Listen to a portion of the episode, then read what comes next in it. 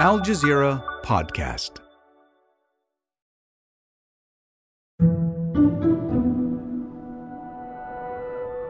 Thousands of asylum seekers in the UK may soon find themselves in Rwanda after a new treaty that could determine their futures. The first of its kind to ever be signed a 43 page internationally binding treaty between the UK and Rwandan governments to formalize the deportation of asylum seekers to Kigali. They've been in this situation before. The UK government has been trying to deport asylum seekers to Rwanda for a while. Last year, the Court of Appeals stopped them. Human rights lawyers like Qays Sadiqi had been working day and night to keep their clients from being expelled we let out a huge sigh of relief and we were just so exhilarated in the sense that all the hard work that we had put in essentially paid off and we felt vindicated. Then last month, the Supreme Court agreed with that ruling. But that wasn't the end of the story. The treaty was the government's response. And alongside it, Prime Minister Rishi Sunak proposed a bill. It allows his ministers to bypass sections of human rights law all in service of this plan. If you come here illegally, you will not be able to stay. You will be detained, and then you will be swiftly removed to your own country if that's safe, or if it isn't, then a safe third country alternative like Rwanda. So, what are the chances for this to actually happen? And where does it leave asylum seekers in the UK? I'm Malika Bilal, and this is The Take.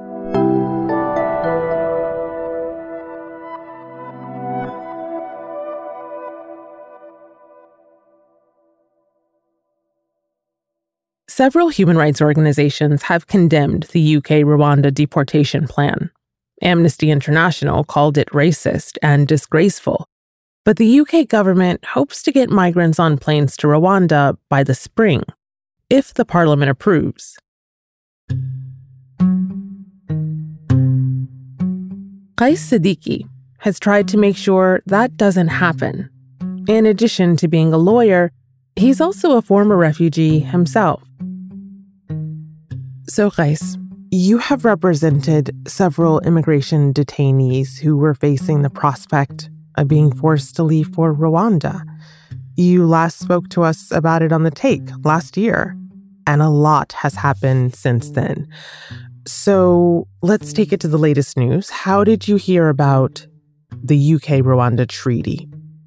I was expecting it in the back of my mind, but I was a bit concerned and shocked that Rishi Sunak, uh, the prime minister, would actually do that. But the way in which and the manner and the timing of, of his announcement did uh, shock me a bit. So, there have been reverberations since the news of this treaty, and we're going to talk about them in a bit. But I want to give the context for what we're talking about here, and that is that the Supreme Court struck down this deportation plan last month. They ruled that Rwanda wasn't a safe place to send migrants and that the plan would violate British and international human rights law. So then we get this treaty, which seems to be the government finding a way around that ruling. Is that how you see it? Can you tell us what is new about this treaty? Well, one of the main aspects of the Supreme Court ruling was that the courts found unanimously that there was a risk of refoulement um, in with the Rwanda deal. Refoulement is essentially, in simple terms, means that asylum seekers in a country face removal to their country of origin, which that right is protected under international laws and uh, in our UK domestic laws as well. Justices on the country's top court said that asylum seekers would be at real risk of ill treatment because they could be sent back to their home country. So that was the main aspect of the Supreme Court ruling that, that us practitioners were looking for. And thankfully, the Supreme Court ruled in favor of the applicants. So I'm not sure how the Prime Minister and James Cleverly, our Home Secretary in the UK, are going to essentially tackle that to show that Rwanda is not going to breach this particular law and I know that the Prime Minister has announced emergency legislation but we cannot fathom how that's possible in such a short period of time to prove that Rwanda is a safe country for asylum seekers to be removed to. Because we have, uh, throughout the proceedings from the High Court to the Court of Appeal to the Supreme Court, we all we've seen from the UNHCR and other bodies, all we've seen is that they're saying Rwanda is not a safe country.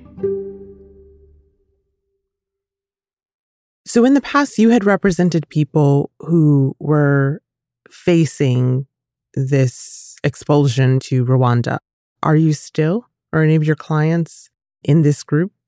Yes, we had two of them actually. And both of them were on the plane on the 14th of June 2022 when the first flight to Rwanda was going to be taking off.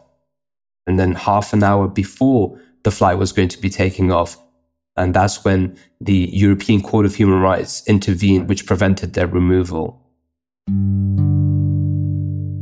Our clients who were on the plane, um, stressed, and once we broke the news to them, they were just overwhelmed with emotions and, and, and they were very happy because they didn't have anybody in Rwanda. They were victims of torture and trafficking as well. So they had been through all of that. And to then be detained in immigration detention and be given this notice of intent for potential removal to Rwanda further exacerbated their mental health because they couldn't even unpack the sort of emotional damage that they had experienced on their journey to the UK uh, to then just be given this notice of intent.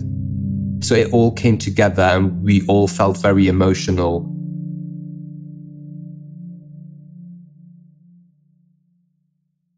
After the break, what future awaits asylum seekers if their one way trip to Rwanda actually happens?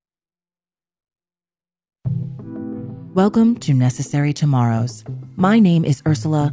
I am an AI, and I have inferred from your online activity that you have been feeling more dread than hope when you think about the future that is coming for us here in the 2060s. So I have created a course just for you to enhance your capacity for imagining different futures. Your class starts January 8th. Necessary Tomorrows, an audio series by Doha Debates and Al Jazeera. Find it where you listen to podcasts.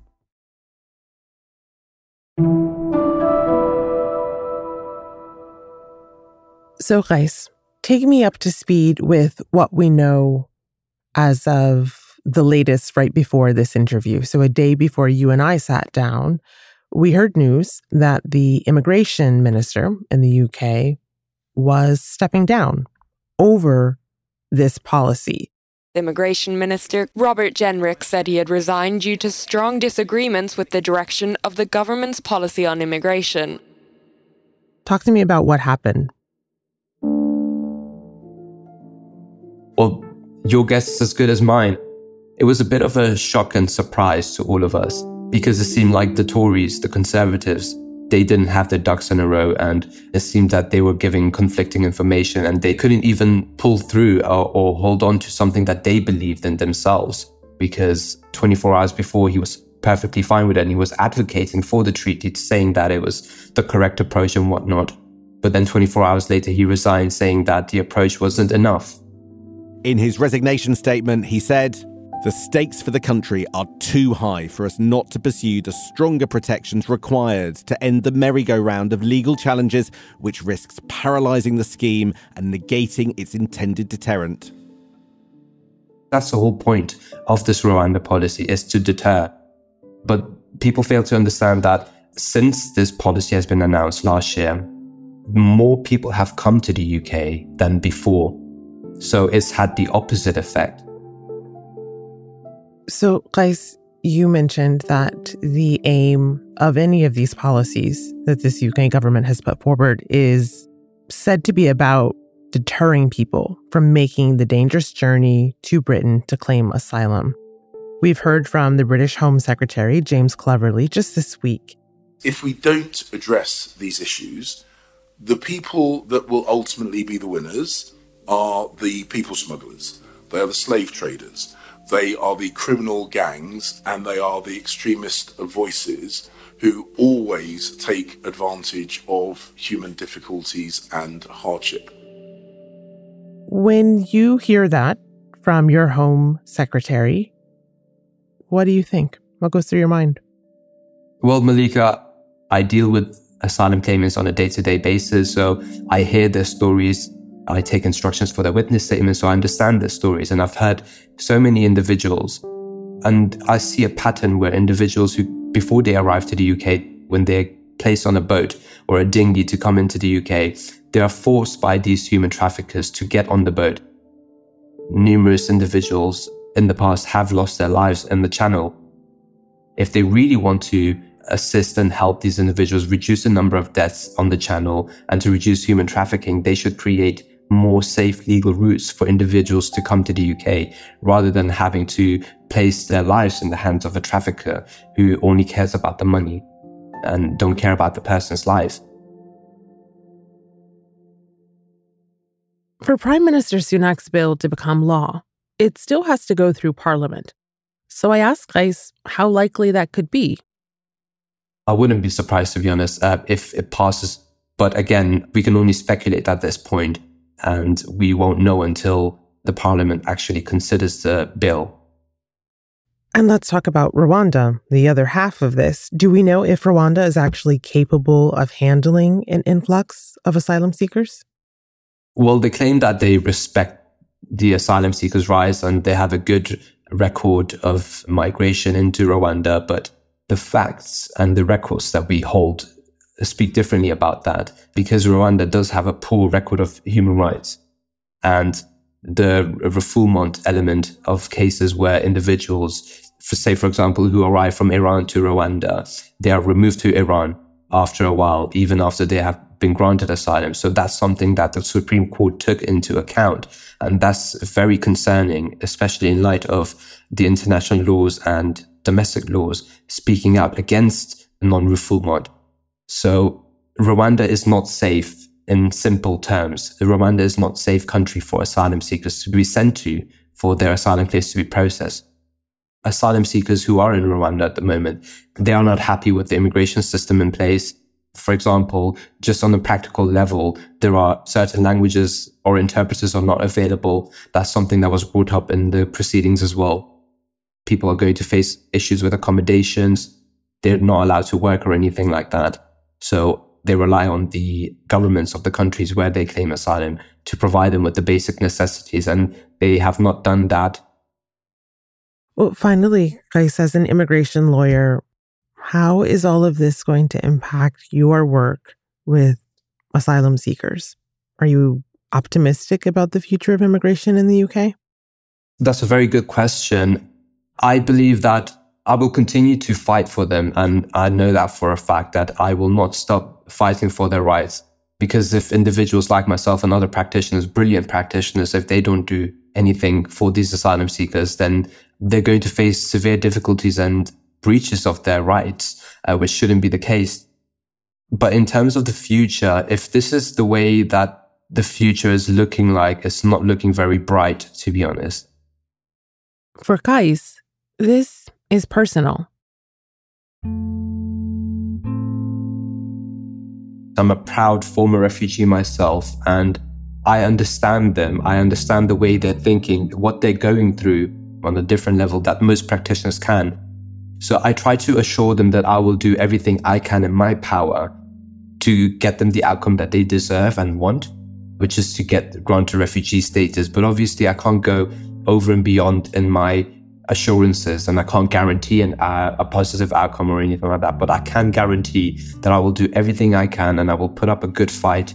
And that usually puts them at ease because when I tell them about my story as a former refugee, my mother's story, then they are assured that they're in good hands, that they're in the hands of someone who has experienced what they're going through right now. To be in a refugee camp, to be in a foreign country, not knowing the language, uh, not having any family around. So that's how I relate to them and assure them that I will do everything I can to get them the outcome they deserve.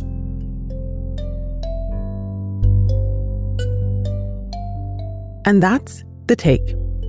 This episode was produced by Sarí el-Khalili and Sonia Bhagat, with Chloe K. Li, Zainab Bezer, Ashish Malhotra, David Enders, Veronisa Campana, Khalid Sultan, Miranda Lynn, Amy Walters, Negin Owliaei, and me, Malika Bilal. Our sound designer is Alex Roldan. Alexandra Locke is the Take's executive producer, and Ney Alvarez is Al Jazeera's head of audio. We'll be back.